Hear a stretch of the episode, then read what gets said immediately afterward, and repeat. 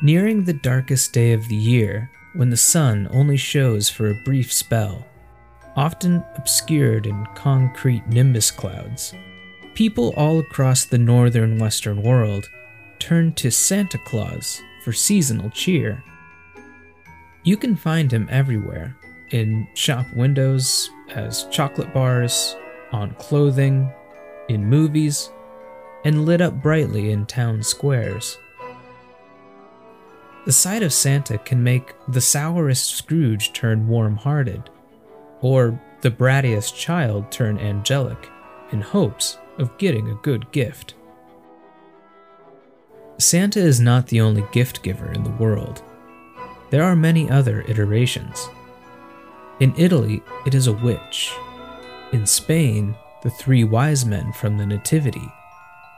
And in Germany, a beautiful, tall, blonde woman who somehow represents the Christ child. Despite the differences, Santa and these other gift givers all mark the beginning of beloved festivities during the cold months that transform the darkest days into the most wonderful time of the year. This is Secret Passages, a podcast about the stories found in hidden tunnels, subterranean networks, and other mysterious portals. I am E.S. Rodenbiker.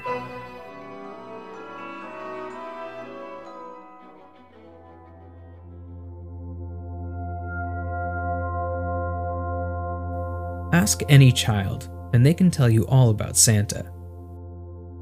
As far as stories go, a man in a red suit that pops down a chimney during the night to give well behaved little boys and girls toys is a pretty odd one. But the Santa story is actually a collection of other stories that connect to old folk traditions and religions with much newer customs like advertising.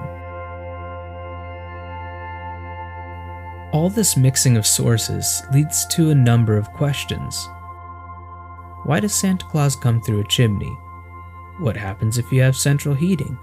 Or live in an apartment building? And why does he wear red? The story starts to pull at the threads a little bit, and most adults will resort to a shrug or double down on the myth if a keen kid starts to press. The truth is, Santa Claus is full of mysteries.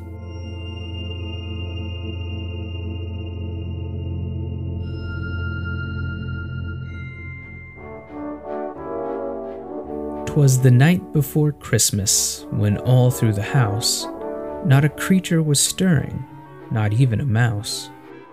The stockings were hung by the chimney with care, in hopes that St. Nicholas soon would be there. This anonymously published poem, Twas the Night Before Christmas, became wide read in 1820s America and gives many clues for the details now considered canonical about Santa Claus. The first clue is St. Nicholas.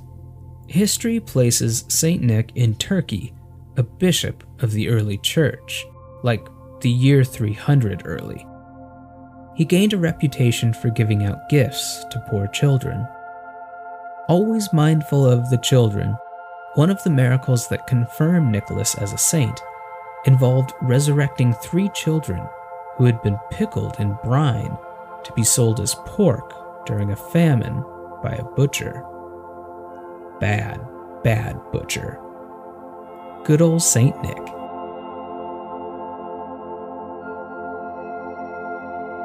The veneration day in the church calendar to honor St. Nicholas is December 6. Throughout cultures, this has been a day to remember the saint and follow in his actions by donating food and gifts to poor children, and perhaps helping them out of brine. Taking many forms, Father Christmas, Sinterklaas, Yule Odin, they all have the same qualities of a bearded man in winter furs giving gifts in the month of December.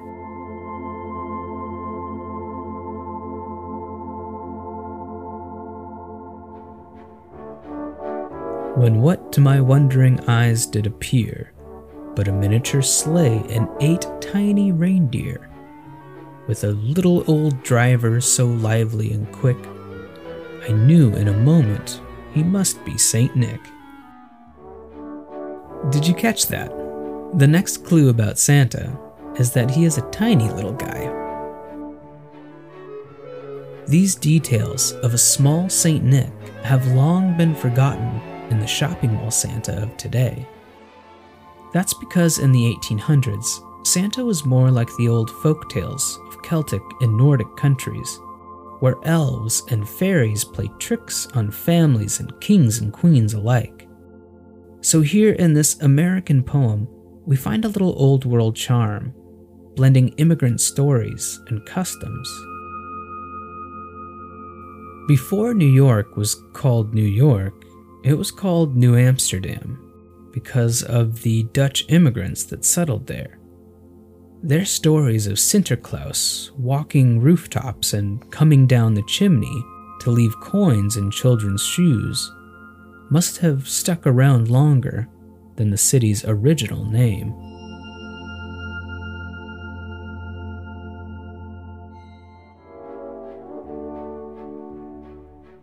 Down the chimney St. Nicholas came with a bound. He was dressed all in fur, from his head to his foot, and his clothes were all tarnished with ashes and soot. A bundle of toys he had flung on his back, and he looked like a peddler just opening his pack. His eyes, how they twinkled, his dimples, how merry. His cheeks were like roses, his nose like a cherry. Now we are getting closer to that Santa in the old Coca Cola advertisements. A cheery little guy traveling down the chimney to give out good presents. Chimneys hold a special place in fairy stories. Always located at the center of a home, it is a source of warmth and gathering together for comfort.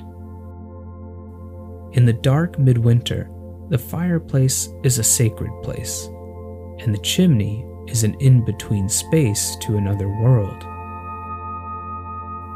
As smoke escapes out of the house, witches, fairies, and even little elves with presents may enter. A chimney is a door to whatever lives on the other side of the light of a warming fire.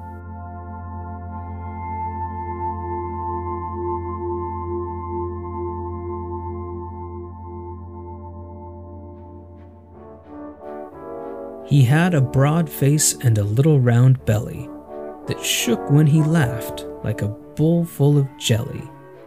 He was chubby and plump, a right jolly old elf, and I laughed when I saw him, in spite of myself. The appearance of Santa begins to change in the advertising era.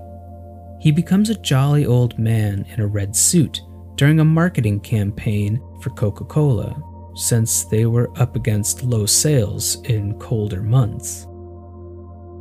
The illustration of a good humored, larger than life Santa is introduced to the cultural memory, and it has not left since.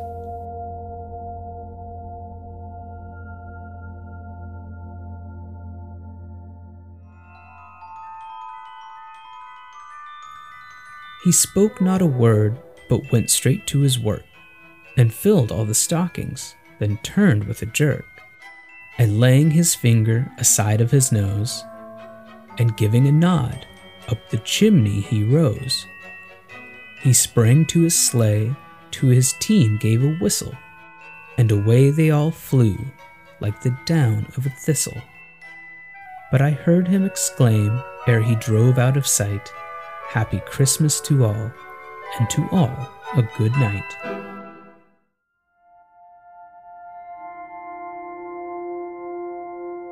Children have strong imaginations. Songs are sung about Santa, and squeals of delight erupt when opening presents from him. Eventually, they grow up and mature. Someone spills the beans that he's not real. Yet, belief in Santa has not slipped away. When the winter months grow cold and dreary, it is nice to have some gifts to open that lift our spirits like eight tiny reindeer. And to tell stories that connect to old traditions with days gone by. But just remembering them warms us to our core. Even if the story isn't real, it can still be true.